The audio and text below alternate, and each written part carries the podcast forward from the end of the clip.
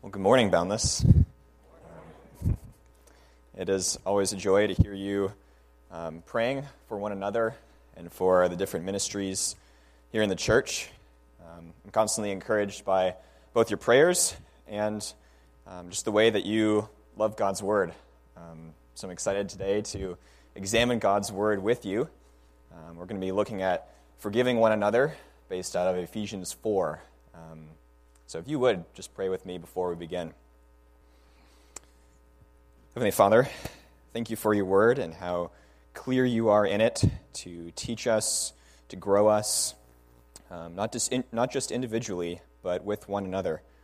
I pray that you would just bring forth your word clearly, um, that you work in our hearts, um, soften us to the truth, uh, that we would go from here um, just being more like you. Pray this all in Jesus' name. Amen. All right. Well, I'm deeply honored and humbled um, to be speaking with you from God's Word. At the beginning of the semester, we spent a couple weeks looking at what God has to say about the church. We saw that it is God's will for those who name Him as Lord to be committed to one another in a healthy local church. If you haven't heard those messages um, that Clay taught, I would definitely encourage you to listen to those on Spotify. The church is a grace given to us by God, and it is for our growth. As we seek to follow God's commands, we are a part of each other's growth into the likeness of Christ.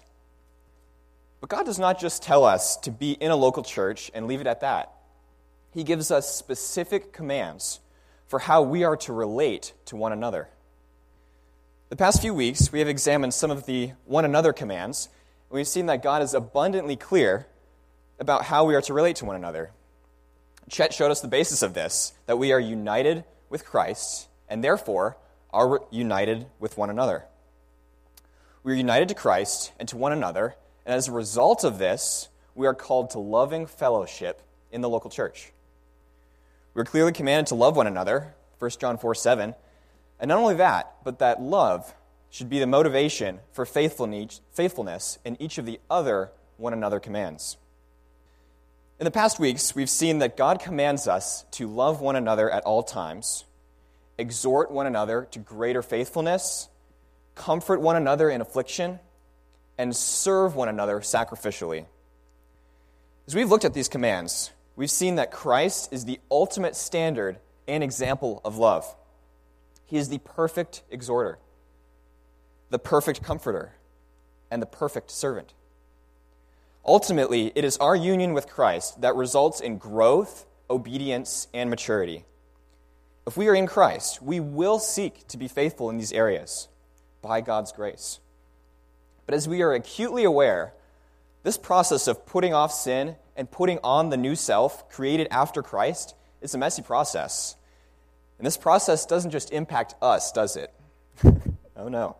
Our sin doesn't just affect us, it affects those around us, those here in the church. Our sin isn't just hypothetical, it's a reality. Our sin isn't just general, it is specific. Our sin is not just impersonal, it is highly personal. We sin against one another. It's not even a question. We sin against one another in the church. We ignore the person speaking to us or even try to get out of a conversation because what we really want to do is talk to that other person, our best friend across the sanctuary. We are impatient and unkind in our speech. We say we are too busy to help a classmate study, but then instead spend the time watching Netflix. We sin against others, and others sin against us. And when this happens, we are tempted to respond in all sorts of ways, aren't we? Our response to sin is never neutral. Someone goes too far with a joke at our expense, and we tear them down in conversations with mutual friends. You give someone a ride to church, and they make not only you, but your whole car late, and you miss the opportunity to fellowship before the service. You even miss, miss the first song. You give them the silent treatment, but later talk about it with your friends and throw them under the bus. You make sure that your friends know that the other person was responsible for you being late, not yourself. We are sinned against in many ways and are tempted to respond sinfully, compounding the situation. But do not despair. God knows this. He is not surprised. We'll see from Scripture today that God is specific in how we are to respond to sin against us. God has a solution that is unlike what we see in the world. God's solution is opposite of how we are tempted to respond to sin against us. God calls us to genuine forgiveness. Genuine forgiveness is the freely given, costly removal of debt. Genuine forgiveness is the freely given, costly removal of debt. When people sin against us and we genuinely forgive, God uses that to make us more like Christ. Even further, God uses that to make us most like Christ. It is crucial that we forgive one another. It is God's will for us to forgive one another. So, if it is so crucial that we forgive one another, we must understand what the Bible says about forgiveness. We need motivation to forgive, truths that we can hold on to when we really don't want to forgive. And God has given us just that. Here are five truths that will motivate us to forgive. Five truths that will motivate us to forgive one another. Number one, forgiving others is commanded for our growth. Forgiving others is commanded for our growth. If you are in Christ, if you have the Spirit of God in you, you love His Word. You love reading it, studying it, memorizing it, and applying it. Where before you hated God and His Word, you now love His Word and submit to it. You don't just go through life randomly trying to figure out how God, how God wants you to live. No, you seek to understand His commands and live as He instructs. And this new way is in complete contrast with the old self. It's a complete contrast with the old self. Ephesians 4 describes a number of specific ways that our old self is in direct contrast with the new self. Look with me at Ephesians 4 31 through 32. That's going to be our anchor passage for today. Ephesians 4 31 through 32. Let all bitterness and wrath and anger and clamor and slander be put away from you, along with all malice. And here's the contrast. You could say, rather. Rather, be kind to one another, tenderhearted, forgiving one another, as God in Christ forgave you. Let all bitterness and wrath and anger and clamor and slander be put away from you, along with all malice. Be kind to one another tenderhearted, forgiving one another as God in Christ forgave you. Here we see the pattern of the old man compared to what the pattern is that, to be, that is to be ours in Christ. That's the language of walk back in verse 17 of Ephesians 4. We see what the sinful response to sin or perceived sin against us is, and we see that contrasted with the Christ like response, which is forgiveness. This old man that characterized our lives before Christ still rears its head in the way that we respond to one another because ultimately we won't be perfected until we are with Christ. So, what is the pattern of unbelievers and our old self?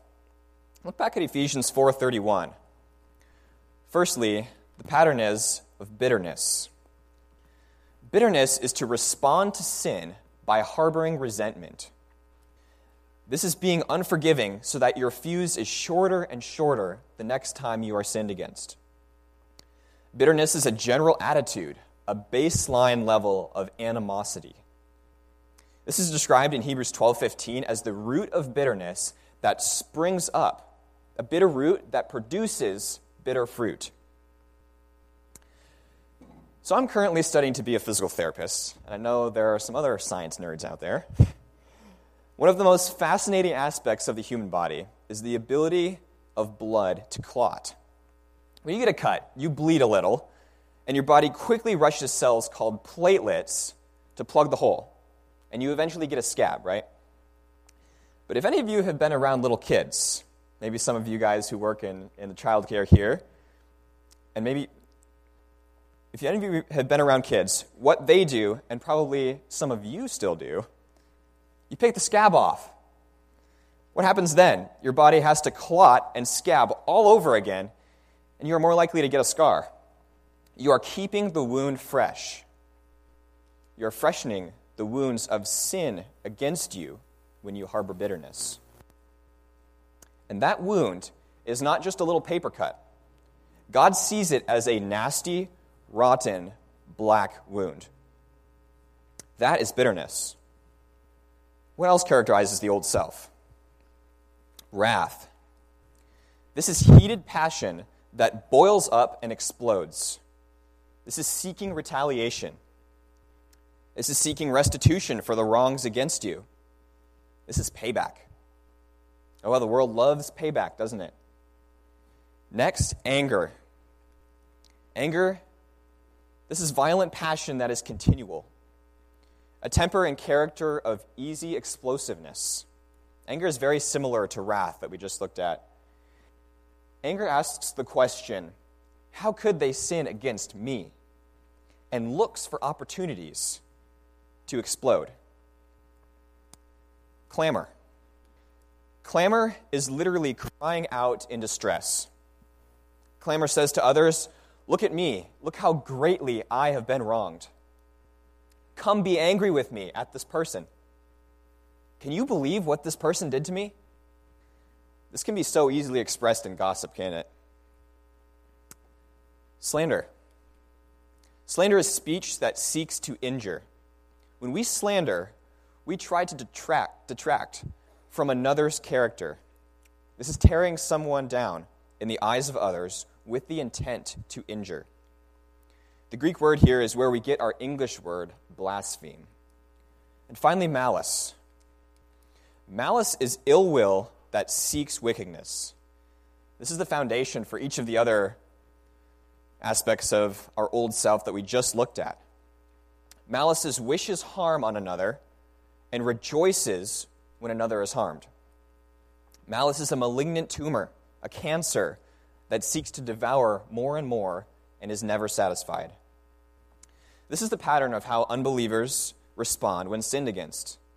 And this is the pattern of how we responded before Christ saved us. And this is the behavior that we still fight as believers. But for those who are in Christ, our lives should not be marked by this. Our lives should be marked by just the opposite when we are sinned against. But God doesn't simply say, stop doing these things. He does not just say, change your behavior. He commands us to put off these things and to put on Christ's character in the process of growth. The process of growth. Now, Clay has taught extensively on the process of growth that we see here in Ephesians 4. We are to put off the old self, we are to renew our minds with the truth, and we are to put on the new self, created after Christ. If you want to study this more, shameless plug to come to evening service as Clay is preaching through that right now. Look again at what we see here in Ephesians. We are to put off the things that we just listed bitterness, wrath, anger, clamor, slander, and malice, and put on first kindness. Kindness. Kindness is a mild, pleasant demeanor and mode of operation. This is in direct contrast to the bitterness that we saw earlier. Kindness seeks the good of others and expects nothing in return. Kindness is shown in forgiveness when we are sinned against. Look at Luke 6 35 through 36 with me. Luke 6 35.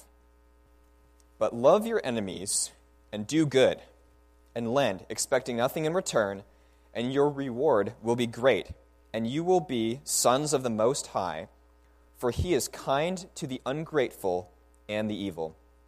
Be merciful, even as your Father is merciful. We evidence our position as sons of the Most High when we return actions, even by our enemies, with kindness. Now, I want you to notice something in this passage real quick before we move on.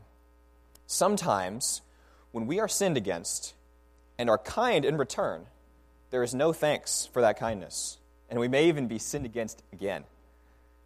Picture your roommate or housemate who is messier than you were when you were literally two years old. You have asked them kindly to try to be a little cleaner, and have even given some suggestions. But see, things seem to get even messier. One day, while your roommate is gone, you respond to their selfishness by kindly picking up some of their clothes and folding them. You even pick up their books and put them in a stack in alphabetical order.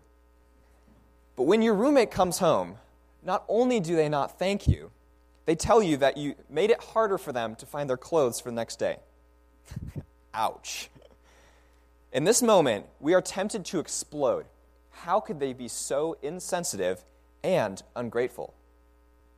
But we are to, in this moment, put off wrath and put on kindness to the ungrateful, as our Lord does. And this kindness results in forgiveness. This may mean talking to them lovingly and with kindness either in that moment or at a later time. It may mean covering over the offense in love and kindness, as we see in 1 Corinthians 13 and 1 Peter 4 8. This is what putting on kindness looks like. Kindness results in forgiveness over and over and over over. Not only are we commanded to put on kindness, but we are also commanded to put on tenderheartedness. Tenderheartedness is quite literally a disposition of compassion disposition of compassion. This is a care for others and an attitude that moves towards them. This is desiring the well being of others. And out of this attitude, out of this disposition, we respond with forgiveness. We'll see later that God does not just command this in a vacuum, He has demonstrated the ultimate example of kindness and tenderheartedness in how He deals with us.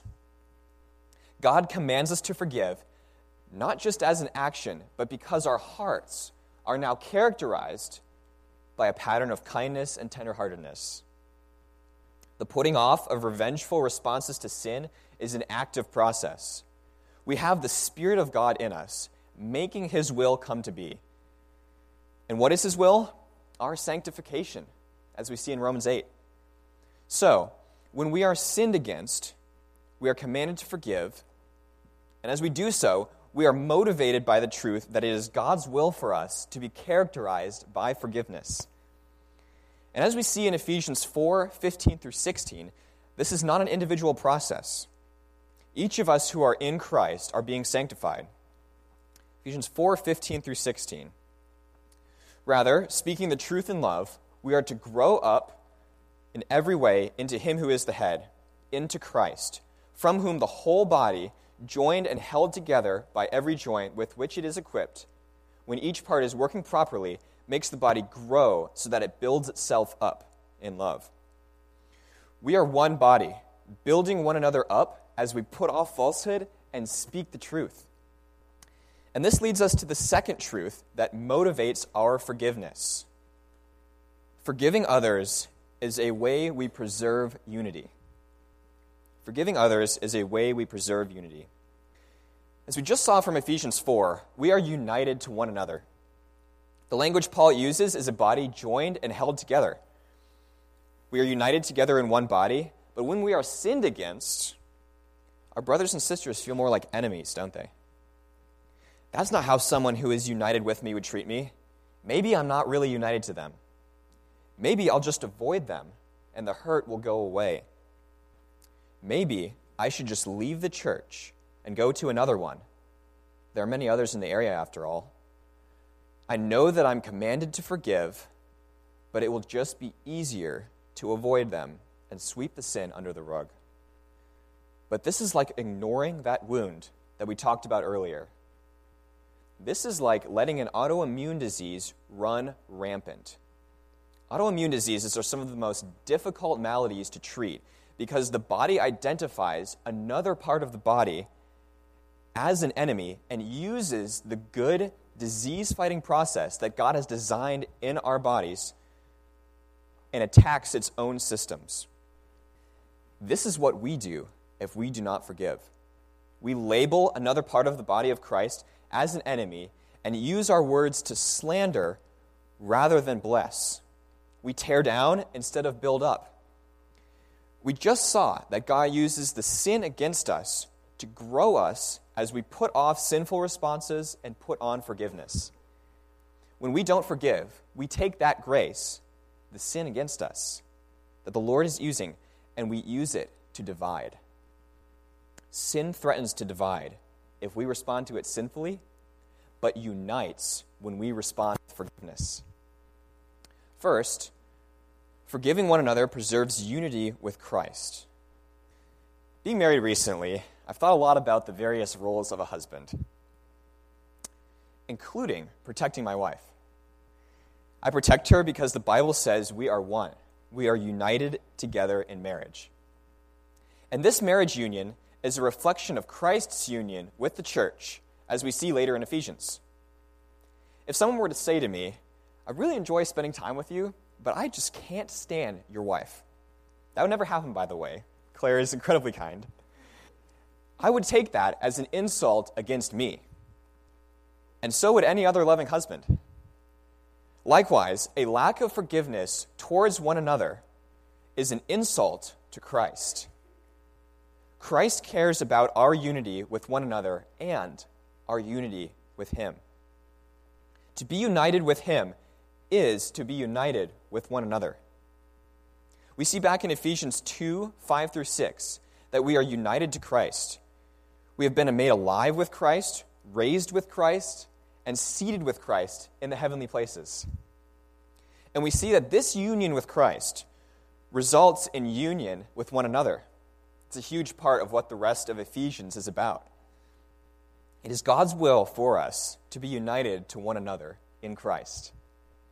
God has chosen our family for us. And when we are sinned against, but choose to forgive, we are more united with Christ's will for us.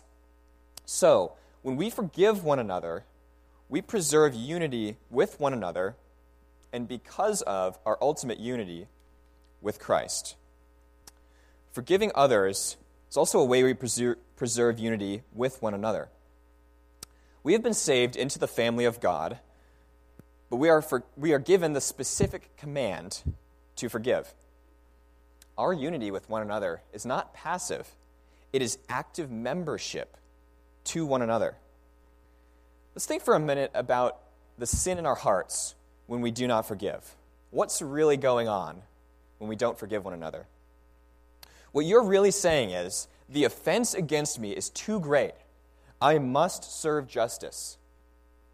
What have you done there? You have set yourself up as judge, jury, and executioner. You have taken the rightful place of God as the judge. And we are unbiased judges, are we? In our pride, we think, how could they possibly sin against me? In these situations, we tend to minimize our own sin and maximize, maximize the sin of others. I know I am tempted to do that. Yeah, I may speak shortly to others sometimes, but did you hear how rude he was to me? Think about this that sin against you, as incredibly personal as it feels, is ultimately against our sovereign Lord, and he does not excuse sin. If they are a believer, that sin is already paid for in Jesus' death on the cross. And if they are not a believer, that person will bear the wrath of God for their sin for all eternity. A sin against you feels a little less personal now, doesn't it?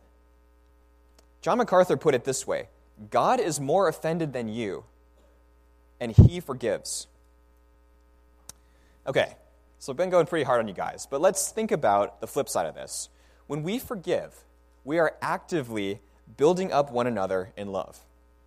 We are uniting with one another as we have been ultimately united with Christ.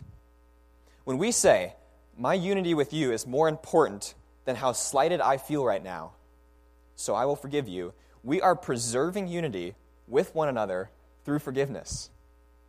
That sin against us no longer divides us against one another. It is an opportunity for growth and each part of the body can work more properly, as Paul said in Ephesians 4:16.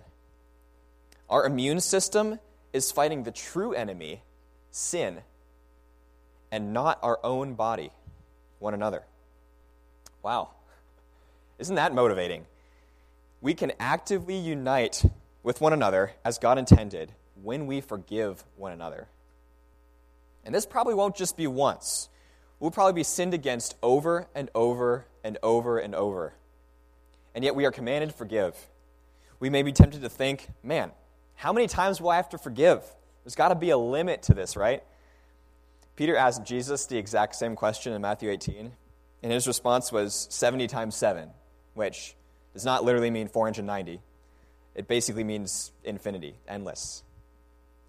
Paul also anticipates this question in Ephesians as he gives us our next motivation to forgive. Our next motivation to forgive. Forgiving others is generated by God's forgiveness. Forgiving others is generated by God's forgiveness of us. When Paul tells us in Ephesians 4:32 to forgive one another as God in Christ forgave you, he means that we are to forgive in the same way that he forgave and that understanding how much we have been forgiven by God should be the ultimate motivator to forgive. We're to forgive in the same way that God has, and understanding his forgiveness of us is the ultimate motivator for us to forgive others. We must understand God's forgiveness of us. As we seek to forgive one another as God has commanded, we must root our understanding of his forgiveness in the Bible. Look at the manner of God's forgiveness of us. The manner of his forgiveness. First is costly. God's forgiveness of us is costly. Turn with me to 1 Corinthians 6 19 through 20. 1 Corinthians 6, starting in verse 19. Or do you not know that your body is a temple of the Holy Spirit within you, whom you have from God? You are not your own, for you were bought with a price. So glorify God in your body. We were bought with a costly price, the sacrifice of Christ. God does not just wave his hand at sin, God does not dismiss sin. He slaughtered his own son to forgive us. That is the ultimate price. That is costly. Makes every sacrifice we could make to forgive one another seem pretty small, doesn't it? Compared to Christ's sacrifice. God does not dismiss sin. Rather, he actively paid the ultimate sacrifice to forgive us. And because God's forgiveness is costly to him, it is free to us. Listen to how Paul describes our state and what God did about it in Ephesians chapter 2, starting in verse 1. And you were dead in the trespasses and sins in which you once walked, following the course of this world following the prince of the power of the air, the spirit that is now at work in the sons of disobedience, among whom we all once lived, in the passions of our flesh, carrying out the desires of the body and the mind, and were by nature children of wrath, like the rest of mankind. But God, being rich in mercy, because of the great love with which He loved us, even when we were dead in our trespasses, made us alive together with Christ. By grace you have been saved we were completely and utterly indebted to God. We owed Him infinitely and could do absolutely nothing about it. Nor did we want to. We see here that we were following the course of this world, fulfilling our own desires as much as we possibly could, and were quite literally dead. God's forgiveness is completely free. We have absolutely no ability to pay Him. And his forgiveness is also complete. God removes our sin, not to set it aside and bring it up later, but he puts it farther away from us than we can even imagine. The language the Bible uses for this is as far as the east is from the west. Look at Psalm 103, 10 through 12. You can put a little bookmark here because we'll come back to it a few times. Psalm 103, starting in verse 10. He, God, does not deal with us according to our sins, nor repay us according to our iniquities. For as high as the heavens are above the earth, so great is his steadfast love towards those who fear him. As far as the east is from the west, so far does he remove our transgressions from us. God's removal of our sin does not leave any behind, not even 1%. This is what Paul means when he describes us in 2 Corinthians 5:17 as a new creation. He says, "Therefore if anyone is in Christ, he is a new creation. The old has passed away; behold, the new has come." The old man, dead because of sin, stinking, rotten, characterized by wrath and all of those other things that we looked at in the first part of this message, is gone. God removes that. God forgives our sin completely. It is not as if we were in prison and now released just to be put on probation. We have been set free completely, forgiven for the unpayable debt we owed. Our debt was not reduced, it was removed. Our dirty rags were replaced with the bleach white robes of Christ. Our sin is completely forgiven in the sacrifice of Christ. And not only is God's forgiveness complete, 100% placed on Christ, his forgiveness is also irreversible. Look at Hebrews 10:12. Hebrews 10:12. But when Christ had sacrificed sorry, when Christ had offered for all time a single sacrifice for sins, he sat down at the right hand of God. When Christ had offered for all time a single sacrifice for sins, he sat down at the right hand of God. You guys remember those glow sticks that you give to kids on 4th of July since they can't shoot off fireworks yet? You crack them and then they start glowing for however long they glow. And you tell them tell the kids not to eat them because whatever's inside is toxic or something. When you crack that glow stick, it's irreversibly changed. There is no resetting it. That is like God's forgiveness, irreversible. God does not unforgive. Forgiving irreversibly is popping a balloon with a pin, it is burning a certificate of debt, it is shattering a clay pot of resentment, it is chopping down a rotten tree and planting a new, healthy one. It is God crushing his son under the weight of our sin so that we bear that weight no longer. God's forgiveness is irreversible and it is also untiring. As we have studied extensively with clay, when we were caught in sin, we are at times tempted to try to self atone. We think, there's no way God will forgive me this time unless I also do X, Y, or Z to prove to Him that I'm really sorry. Or I have to prove that I really mean by my repentance by a pattern of change before God really forgives me. He'll forgive me when I get to this level. But that is not how God forgives. Back in Ephesians 1:20, we see that God raised Christ from the dead and seated him at his right hand in the heavenly places. Ephesians 2 says we are seated there with him. John picks up on a similar theme over in 1 John 1 9 through 2 1. 1 John 1 9.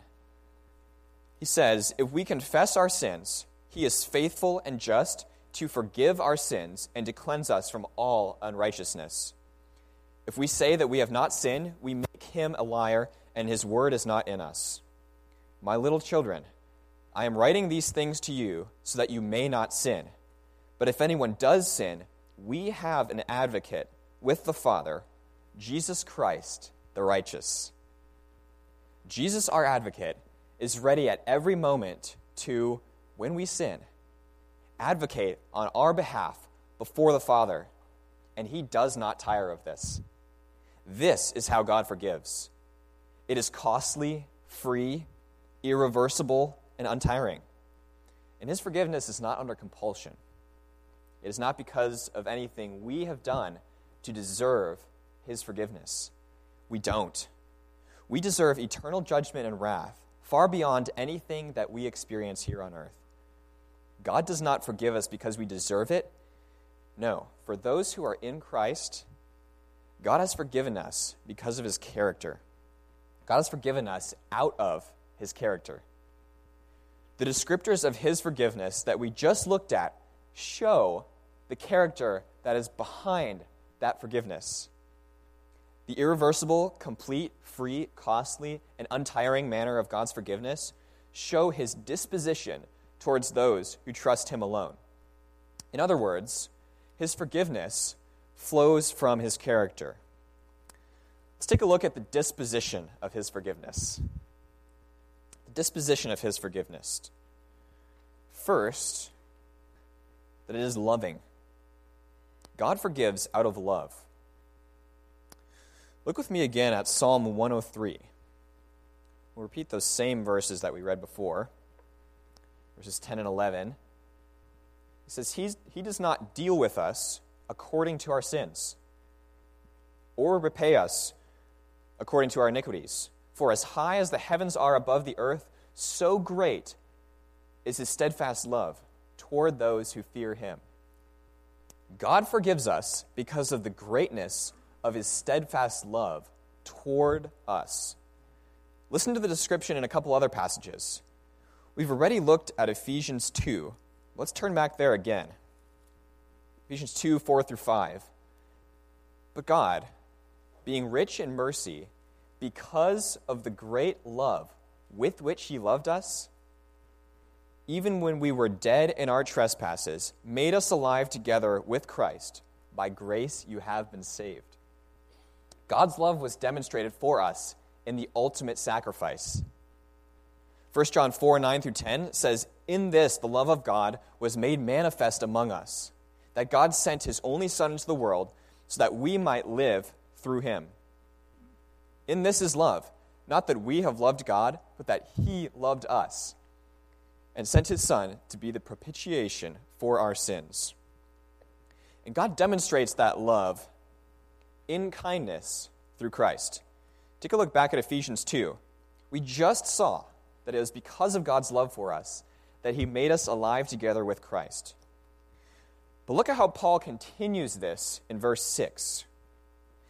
And raised us up with him and seated us with him in the heavenly places in Christ Jesus so that in the coming ages he might show the immeasurable riches of his grace in kindness toward us in Christ Jesus. Not only did God make us alive together with Christ because of his love, he also raised us up with him and seated us with him that he might show the immeasurable riches of his grace in kindness toward us. Wow. God does not just sit back and hope that we figure out what his character is. No, he demonstrates his character through forgiveness because of his love and to demonstrate his kindness. God also forgives because he is tenderhearted. We said earlier that tenderheartedness is quite literally the, a disposition of compassion. Turn back to Psalm 103. Psalm 103, and we'll continue verses uh, 12 through 13. Psalm 103, starting verse 12. As far as the east is from the west, so far does he remove our transgressions from us. As a father shows compassion to his children, so the Lord shows compassion to those who fear him. God forgives us.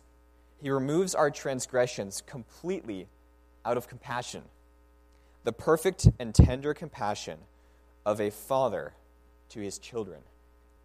Let me give you one more passage to root your understanding of the tender-hearted forgiveness of God. This is really important to understand.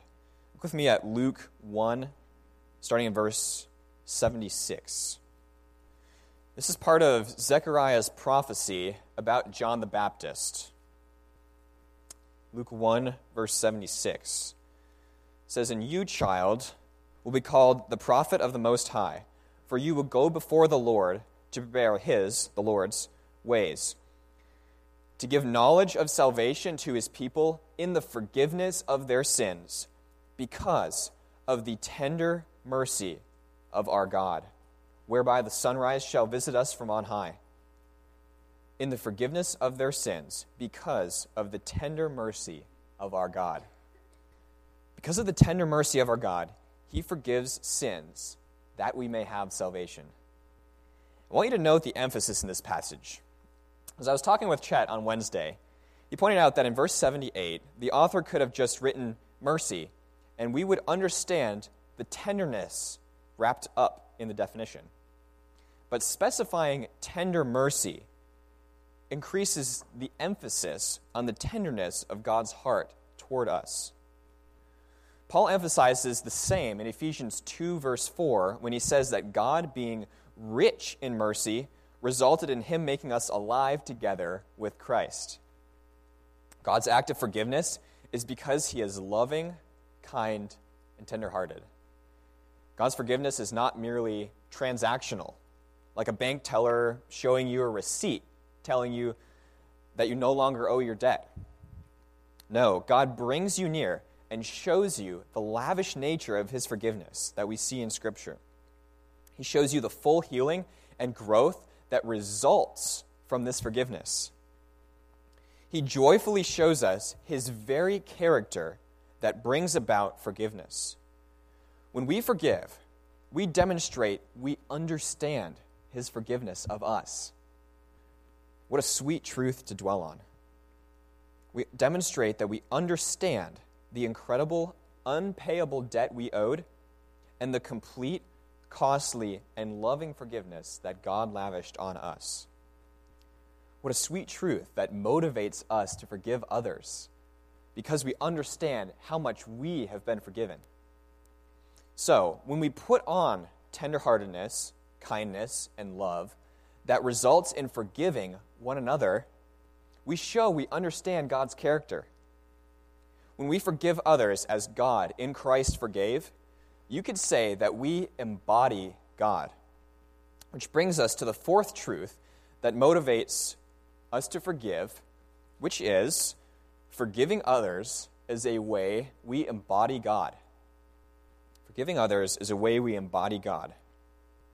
When we forgive one another at cost to us, when we forgive completely, when we forgive freely, when we forgive untiringly, when we forgive one another out of love and kindness, we literally put on Christ. God has not given us a to do list of actions, He has given us Christ. Look at Ephesians 4 again. In verse 13, we see that we are to mature to the measure of the stature of the fullness of Christ. To the measure of the stature of the fullness of Christ. Drop down to verse 15 and you will see this put another way. Rather, speaking the truth in love, we are to grow up in every way into Him who is the head, into Christ. So, as we forgive one another, we do so much more than simply check off a list of characters, characteristics, or actions. We literally embody Christ. So, what does embodying Christ by forgiving look like? First, let's look at what costly forgiveness looks like. Let's take the example of someone who has been slandering you among friends. This person has been telling others falsely that you are not a very hard worker because your grades are not as good as theirs. They say that if you just worked harder, you'd be smarter. Ouch. While there may be some truth in this, the way that they have been spreading it to your friends is unkind. Forgiving this person is costly.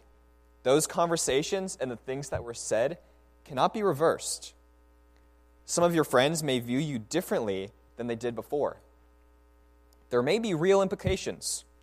Maybe some of these friends don't want to work on group projects with you anymore. When you forgive them, there is cost assumed by you. Now, this is not to say you should just ignore the things that they are saying Gently confront them about this and seek to reconcile. But understand that when you forgive them, it is costly. And be ready for that. Be encouraged by that. Because as you do, you embody Christ, you embody His forgiveness. All right, so what does freely forgiving look like?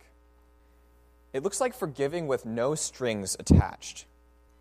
Forgiving freely doesn't set up a payment plan, after which forgiveness is earned by the one who wronged you.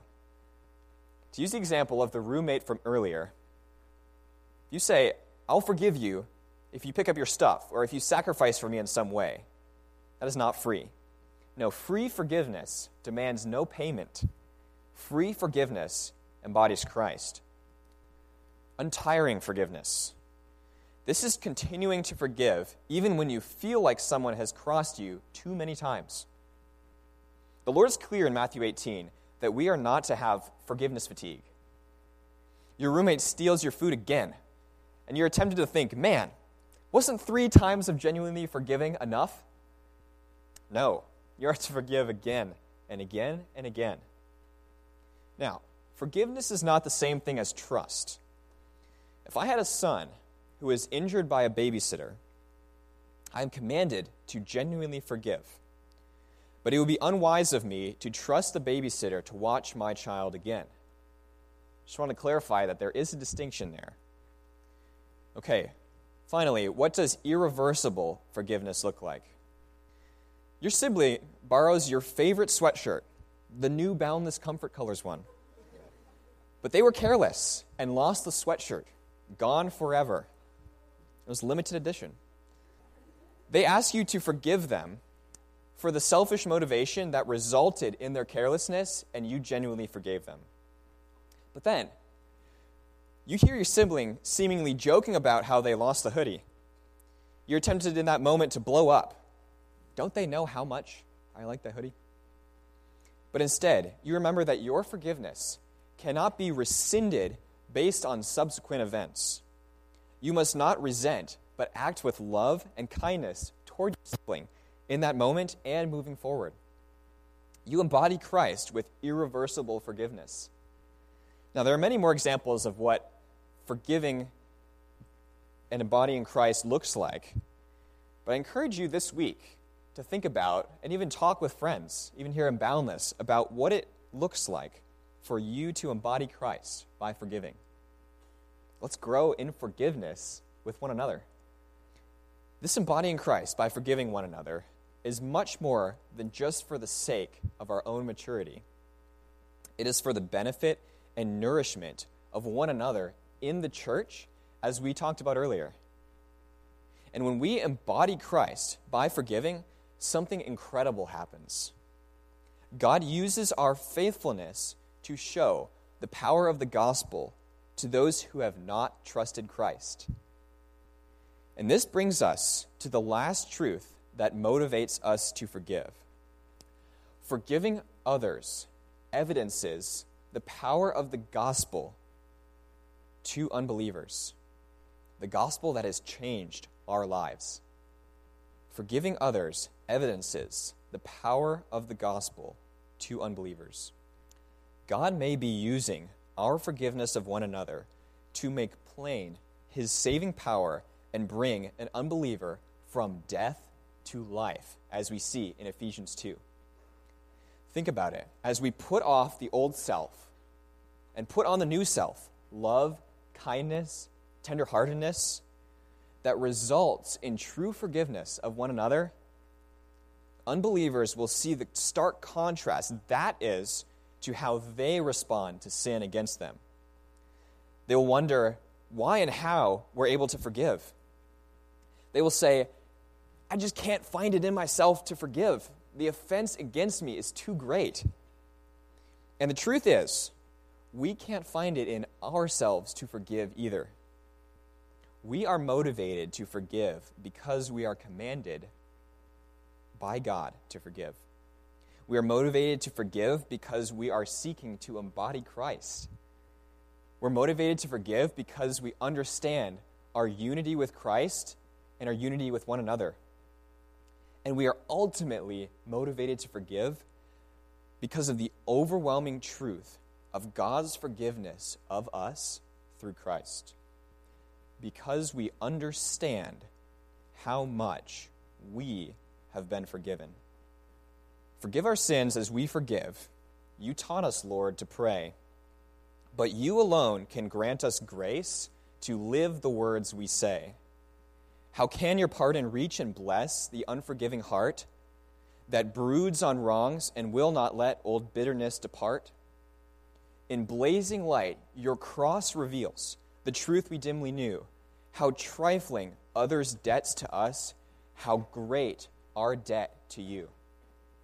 Lord, cleanse the depths within our souls and bid resentment cease. Then, by your mercy reconciled, our lives will spread your peace. Let's pray. Heavenly Father, thank you for your word. Thank you for the gospel that has changed our lives. Thank you for the forgiveness that is in Christ alone.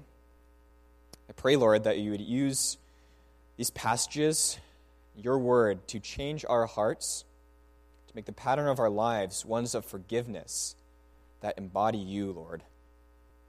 Help us to strive towards greater unity with one another in the church and exemplify lives that have been changed completely, brought from death to life by your gospel. Thank you for each one of us here and how you're growing us into Christ. Pray that as we go throughout the week, you would give us opportunities to be united with one another and to forgive, and in doing so, grow to be more like you. Pray that the rest of this day, you would bless it, um, bless evening service tonight, we would continue to learn from your word. Pray this all in Jesus' name.